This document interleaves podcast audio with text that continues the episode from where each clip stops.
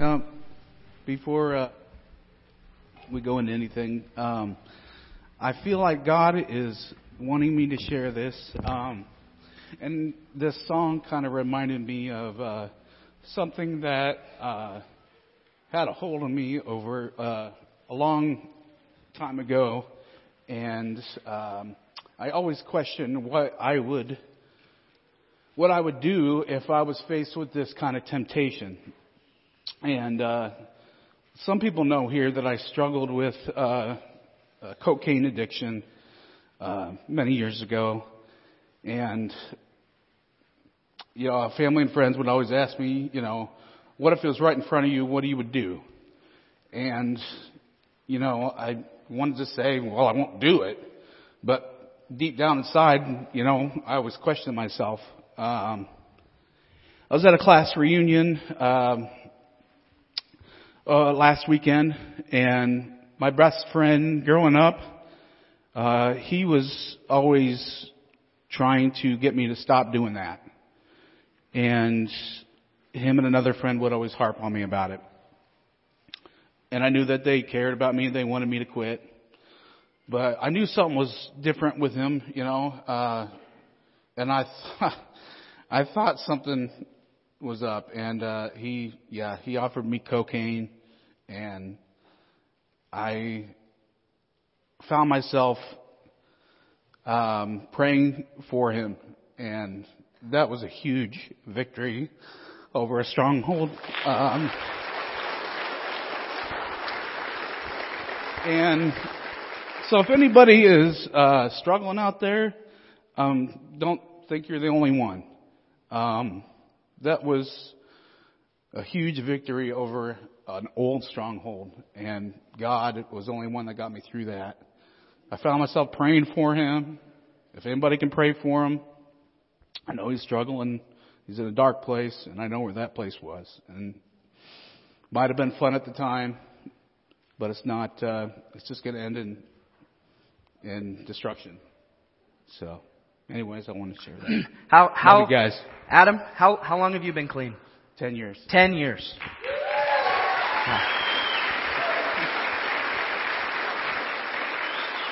It's not easy. And I I love this. So I just this was not planned, okay? But he shared this the other night amongst our worship team, and this is what what we do and really what we're talking about in authentic community is about. Is it comes back to when we see visible, physical stories of God's faithfulness to draw people out of darkness into light and walk in newness of life.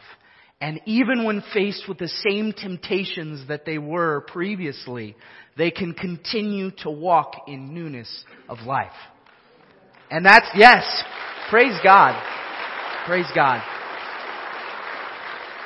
So thank you, brother, for sharing that and reminding us all, really the emphasis of why we even gather together at all is to bring us each into a place where we step into that. And I hope that serves as a testimony to those of you here who may be saying, I've been struggling with something but don't feel like I can be honest about it. I don't feel like I can be upfront and transparent about that. As I said, none of, I had no idea he was going to share this with all of you. That's a big deal, okay? And, and so how much more to look around you and go, I can share and invest in and be transparent with those sitting next to me, sitting close with me because I am simply a sinner who's in desperate need of Jesus.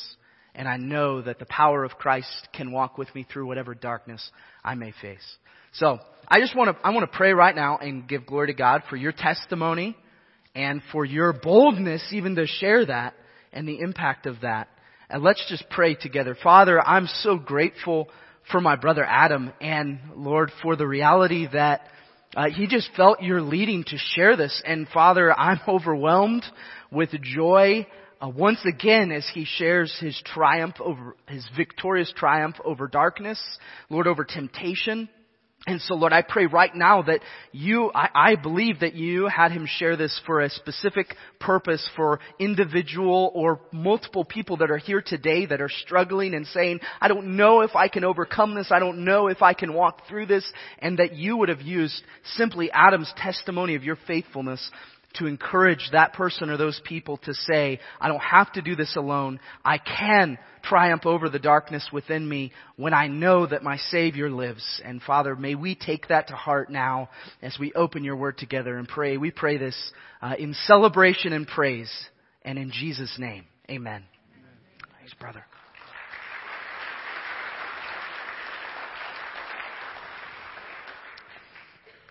Amen. Man. I feel like we could just go home. I mean, really, I'm, I, I'm serious in some senses, although we're not going to do that because I'm really excited about this message. But in all reality, like if that, if that, if some Sunday that became what happened just in the morning, like, praise God. I, I mean, that's, church, that's what it's about. And, uh, we can easily get stuck behind our, uh, our practices and kind of what we're used to and lose sight of the life change and transformation that God is doing right now in the lives of people. And uh, when we hear stories like that, it should rejuvenate us. It should invigorate us and make us go, oh man, I want more of that. And all the more that then we reach out beyond just this place and reach out to those individuals and those people who go, who we go, man, I want them to experience the same life-giving truth and hope that, that I've found and uh, if we truly believe that there's life in Christ, which we do, amen? And, and if we truly believe that, then why wouldn't we want to share that hope, the hope of Christ with those around us? And uh, that song is such a, a perfect transition that I've decided to follow Jesus. There's no, no turning back from that. I pray that that's our desire and heart as we step into this today. Uh, take your Bibles and open up to Acts chapter 2. Acts chapter 2. And uh, this is where we've kind of remained as the foundation for this series of talks. And as you're turning there, I'm going to get my lovely props ready to go. I'm really excited about. I had someone tell me uh, as I as I brought these in that it must be a it must be a long message because I brought lunch. And I didn't tell them one way or the other whether that was so. No, don't worry. I wouldn't just feed you lettuce. If we were going to do it uh, a biblical way, I'd have some loaves and fishes. And we would pass those out and have them together. You'll see what these are for in a minute. But we're going to be continuing. This is our, really our next to last week in this series in authentic community. And the whole desire of this series of talks is really to bring us to a place where we understand and grasp how much we need not just community, but authentic community. True community, okay? So turn to your neighbor and tell them, I need community. Alright? Just so, that's something that generally we, we would say is true. Even people outside the church will admit that. I need people around me. I need friends. Unless you're a recluse and have just decided you're gonna live out in the boonies by yourself, which I have met people like that. Um, but majority of us would say, man, I gotta have people. And even those of you, uh, I gotta, I gotta see, how many of you are fellow introverts? How many of you say you're introverts? Raise your hand. And how many of you are those other side extroverts? Alright, see? Okay? Most people would not guess this, but I'm actually an introvert. Now, yo, I'm serious. Some of you are laughing at me like I'm joking. And the reason I say this is because I can, I can go for a whole day by myself and be energized. Okay? Now, my wife on the other hand, she's an extrovert in that she is energized when she's around people. Like she just, if she is cooped up by herself in the house, granted she does have three little kids there too, she, she'll go crazy. Okay? She's like, I just need some adult interaction. And yet, despite all of that, regardless of whether you're an introvert or an extrovert, there's no denying that you still desire community. And just because we might be different in that sense doesn't change the fact that there's something that is designed within us that goes, ah, I just crave to be around like-minded people. And that's why we're coming to this and trying to understand how do we discern between community that is not authentic and community that is. Alright? And so I just want to jump right in and read in Acts chapter 2. We're going to start at verse 42. So, big 2, little 42 is where we're going to start. And this is, this is where we've been. And then uh, we're going to be in another section of scripture as well today as we think about a, a specific aspect about this. Verse 42 says, And they devoted themselves, everyone say devoted, to the apostles' teaching and the fellowship, to the breaking of bread and the prayers. And awe came upon every soul, and many wonders and signs were being done through the apostles. And all who believed were together and had all things in common, and they were selling their possessions and belongings and distributing the proceeds to all as any had need. And day by day, attending the temple together and breaking bread in their homes, they received their food with glad and generous hearts, praising God and having favor with all people. And the Lord added to their number day by day those who were being saved. Father, we pray that uh, this truth in your word would ring true for us. Lord, that we would understand it, that you would, by your Spirit, challenge us, convict us, and bring us to an awareness where we need to make shifts in our own life. We pray this in Jesus' name. Amen. Now I want to highlight a few words, and they're going to be up here on the screen from this Acts chapter 2 passage. Specifically, these repeated phrases that you see just in this short span of verses where we see community being lived out. Devoted to fellowship, breaking of bread, all who believed were, what's that word? Together. Everyone say together. Day by day attending the temple. What's that word? Together, breaking bread in their homes. And it's implied that that was being done what? Together. Okay, everyone say it once more. Together. Alright. Now, in reading this, it becomes very clear that this kind of community that has taken place is unique. Everyone say it's unique. Many of us, listen to this, have the appearance of community without the authenticity of it. Many of us have the appearance of community without the authenticity of it. An example of this is how social media has influenced our opinion on what community is. And what I mean by that is, you can go on social media and it shows you have 800, 1,000, 1,200 friends and you not know any of them. And so, in that sense, we have been given the appearance of community without the authenticity of it. This is developing the need for what is authentic, what is true, what is real, what is tangible. And many of us may have been victims of community that is not authentic. We may have been the byproduct of living on, really on our own with the facade that we actually have real community, but in all reality we don't. And so as we consider this, I want to encourage you with this main idea, which is that the need for authentic community increases the closer we get to eternity. Okay? The need for authentic community increases or should increase the closer we get to eternity. Now, when we consider that, we have to ask ourselves a couple kind of difficult questions in this sense. What does my community currently look like? And what changes do I need to make in order to move myself into community that is more authentic, more real, more true? More life giving. Okay? Now, as we consider that,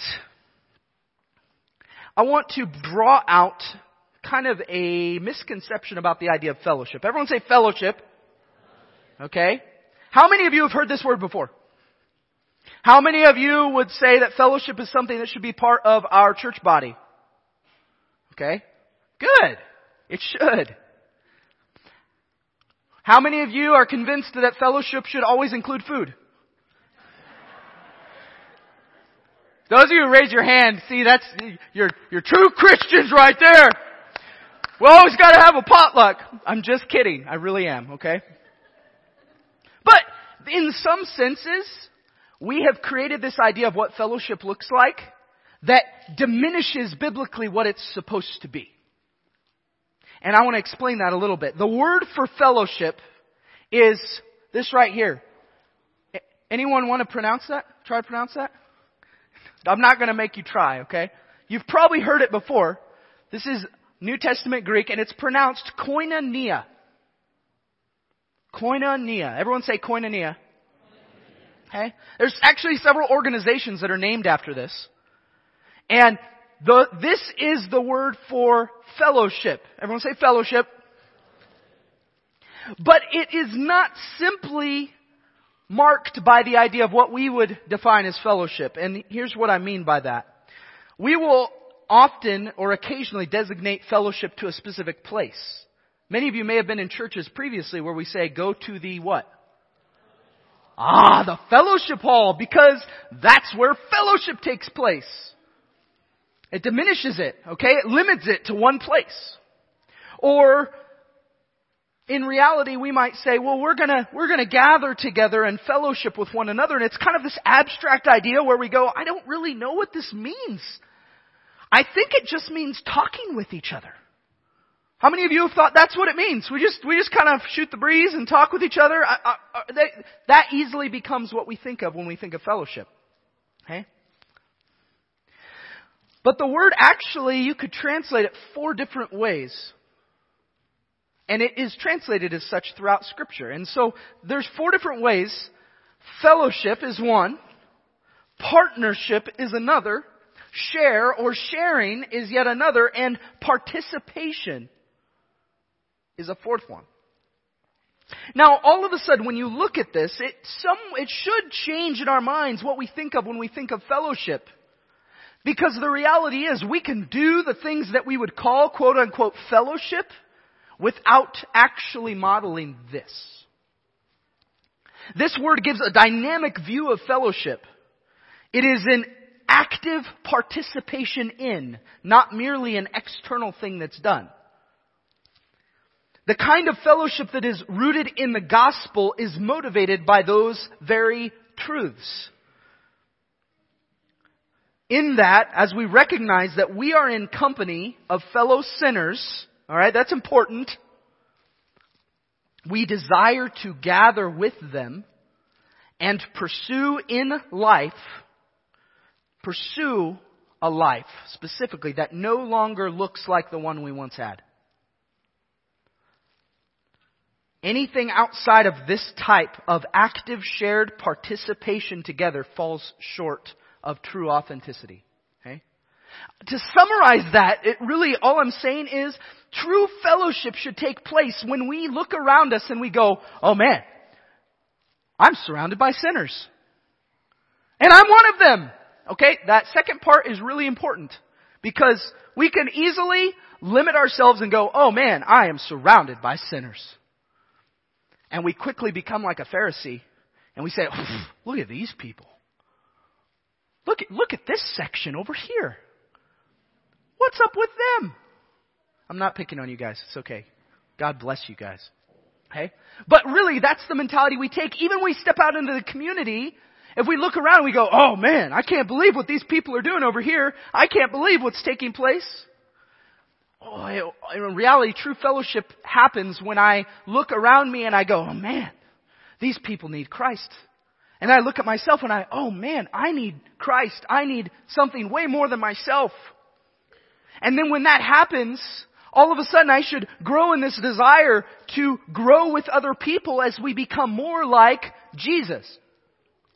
And as we do that, there becomes an active participation, a sharing, a growing a movement amongst each other. And as that happens, that's what fellowship is. Now, let me ask you a specific question in the midst of this. Do you think that authentic fellowship that's rooted in these things can happen to its entirety if we do not gather together? I want you to think about that. Do you believe that fellowship as it's biblically talked about, biblically mentioned to be, can take place or happen to its full extent if we do not gather together. I want to take you to Hebrews chapter 10. In light of this definition of fellowship and understanding that we see that happening within Acts chapter 2 and understand that Acts chapter 2, what we just read and talked about is following 3,000 people that had come to faith in Christ at that time. And so all of a sudden there is an urgent need for fellowship amongst people. And so you see this taking place, see this happening. But some people have asked me before, I actually get this question a lot. Why do we need to gather together? And in fact, if you look statistically, statistically, church attendance is on the decline, okay? Gathering together is becoming less and less popular, and in fact, it is more prominent amongst Christians to say, I do not need to go to church in order to follow Christ. Now, while that may be true in a personal sense, what we're going to see here is a command of scripture that says, if you live your life that way, you limit yourself greatly to the potential that God has for you and your life. The potential for growth is there. Okay? Hebrews chapter 10, and we're going to look specifically at verse 19. So turn those pages. And this is where we get to use my handy props. Okay? This section of Hebrews is what I often call the lettuce section of scripture. And you're going to understand here in a minute exactly why I call it that. Verse 19 says, Therefore, brothers, since we have confidence to enter the holy places by the blood of Jesus, by the new and living way that he opened for us through the curtain that is through his flesh. And since we have a great priest over the house of God, let us draw near with a true heart in full assurance of faith, with our hearts sprinkled clean from an evil conscience and our body washed with pure water. Let us hold fast the confession of our hope without wavering, for he who promised is faithful. And let us consider how to stir up one another to love and good works, not neglecting to meet together, as is the habit of some, but encouraging one another, and all the more as you see the day drawing near. I want to emphasize that last bit there when it came to our main idea that the need for authentic community should increase the closer we get to eternity. Should increase. Now, there's three specific things here, alright? The first one's already up there. Everyone say it. Let us draw near, okay? First head of lettuce. Alright? Let us draw near. I use visuals like these so that really, when you walk away from here, this is what you're gonna remember. Nobody's going to remember half of what I said. I mean, let's just be honest. But you'll remember this, okay? I'm a visual person, so if I can remember, hey, there's a head of lettuce, there were three heads of lettuce on stage. What did that mean? Well, then you go to Hebrews 10 and you go, oh, there's three commands. First one, let us draw near. The question you have to bring up in that is, draw near to what?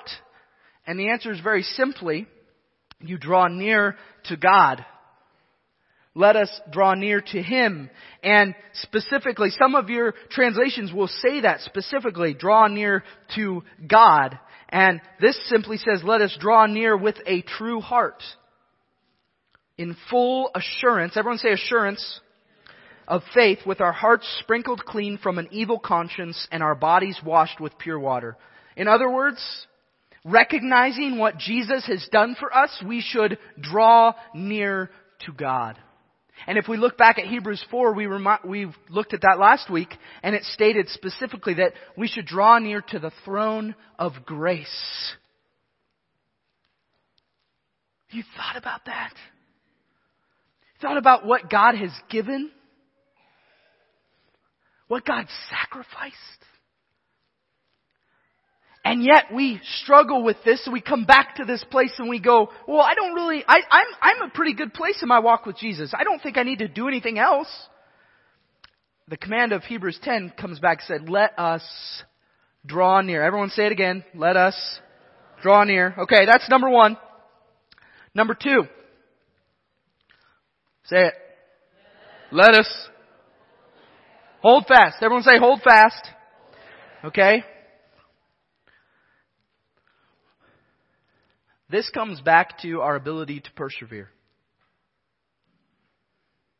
Now, how many of you would identify and say it's a lot easier to persevere through trial when you got people around you?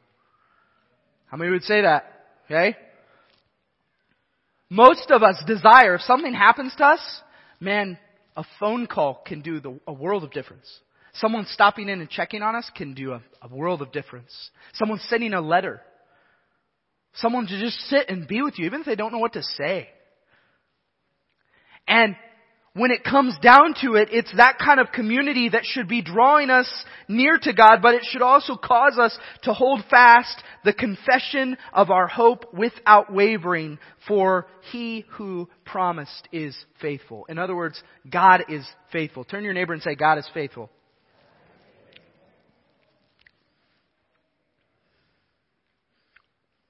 Now the third one becomes really active in nature in how we live that out and do it. Okay? So everyone say it. Let us, and what does that say? Stir up one another. I love this phrase. Because the image of stirring things up, stirring each other up, it means that it doesn't stay in the same form. And if you ever bake something, like if you make brownies or cookies and you start stirring something and it stays in the same form, something is wrong. It's wrong, okay? Don't put those cookies in the oven. Don't do it. Alright? But the reality is, when we stir one another up, it means we should be combining some different things and it makes something that is amazing.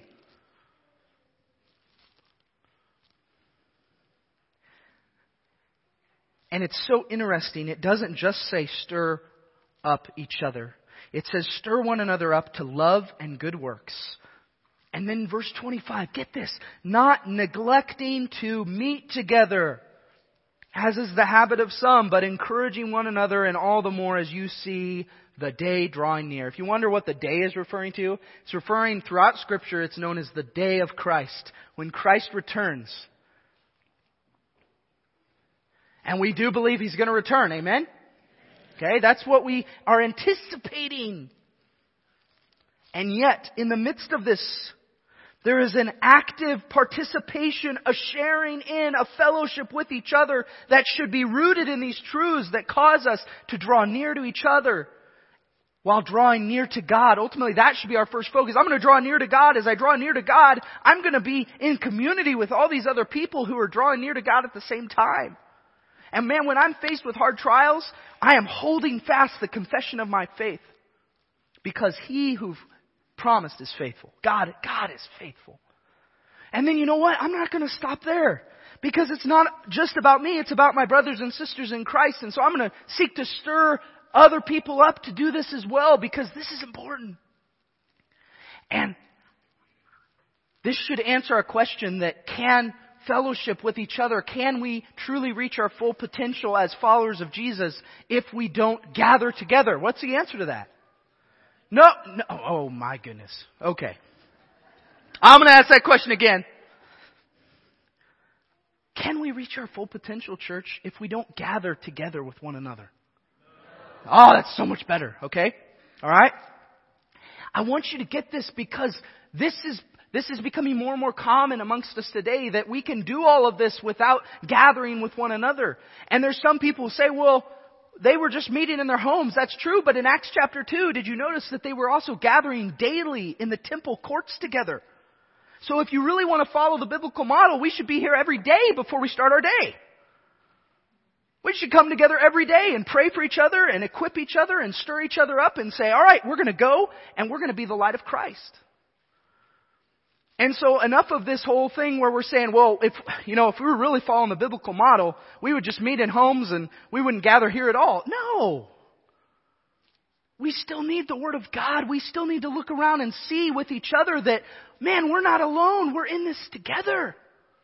And we're going to pursue this together. We're going to stir each other up. We're not going to leave anyone behind. Do you grasp that? The need for authentic community should increase the closer we get to eternity. So, I want to ask this question. What falls apart when we fail to meet together? I'm going to give you three things. One, we further the narrative that we are alone. It's a narrative that many people live with all the time. Many people struggle with this. And there's no reason to just cast someone off because they seem to always feel like they're alone. All right? Come alongside those people. Encourage those people. Talk with those people. Minister to those people. But if we don't gather together, we just further this narrative. We just, well, I'm going to do my thing, you do your thing, and I guess when we see each other, hey, how's it going? Secondly, we encourage those in Christ to find authentic community elsewhere. If we don't gather together, if we don't meet together, then all we're saying is, if we identify that we have a need for community, all we're saying is, go find your community somewhere else. Find your community with other people. That should not be the case, church. I, I desire so much that we would be a place where people desire to be part of our community here. But we've got to, we've got to be able to fulfill each of these let us commands if we desire to be a community worth being a part of. Okay? Thirdly, what falls apart when we fail to meet together? We become okay with the primary influence to our own lives to be one that is not rooted in biblical truth. Okay? If we just say, I'm okay with the community I have, whether it's authentic or not, I like it. I'm comfortable here, I'm good. Then we're just saying, I'm, I'm okay with the most, the, the primary influence of my life being, being that which is not of Christ. And if you're in a job where you're surrounded by mostly unchurched people, praise God for the influence you have, but do not find your primary community there. You have got to have people around you who are going to push you to become more like Jesus, not more like the world. And I'm sorry, but the, the reality is that you simply being in that place, surrounded by those people and saying, I'm just going to do everything they do and they're going to come to Christ, that doesn't happen. 99% of the time, you get sucked into their world not the other way around. You've got to be rooted into a place that is solid and filled with truth, holding fast to biblical principles. We've got to pursue that together. So, an application of this, there's two questions I want to ask. I'm going to have the worship team come up. And we're going to sing a, we're going to sing a song before we take communion together. Um, but there's two questions I want, to, I want you to ask in application, thinking through this. Number one, is your current community truly authentic? Alright, that's a question we've been asking throughout this series. Is your current community truly authentic? Is it rooted in truth or not? Secondly, which let us command all right? If you want to just remember each of these. Which head of lettuce is most lacking in your personal practice and your personal community? Is it that you don't draw near to God, your community doesn't draw near to God? Is it that you just don't hold fast to the confession of faith? Because he who promised is faithful? Or is it that you don't really stir each other up more and more as you see the day drawing near, not forsaking to meet together? What's, what's the most lacking? And maybe it's multiple. Maybe it's several of these. And I want you to think about that. I want, you, I want us to process through that. I, I desire that we would be a place where you see authentic community, that you see realness. That's why I'm so encouraged by when people like Adam just share their testimony because it's real. That's real life. Real life is not we pass each other in the hallway and say, Oh, how are you? I'm good. Oh, well, I'm good too. No, we're not. We're struggling. We have this tension with our flesh, seeking to become more like Jesus, and we just fall short. That's why we need each other. We need each other. So, church, ask yourself these questions. And I want you to think about that as we prepare for communion because then we're going to read a passage in 1 Corinthians at the time of communion. And uh, it emphasizes this even more when we come to remember Christ's sacrifice for us. All right? Heavenly Father, we thank you that you're a God who is faithful. You're a God who we can trust Father, convict us, challenge us of these things that we might glorify your name in this place, but outside these walls as well, that we would find our primary source of community amongst brothers and sisters in Christ, that we would see the value, the benefit of that, and Lord, that we wouldn't simply remain in our little huddles of community, but Lord, that we would reach beyond that because we have a desire to see those outside of that come into that and be wrapped in the comfort the assurance. Lord, I praise you that you are faithful and patient with us as we learn and grow in these things, Lord. Challenge us in this time, we pray, in Jesus' name.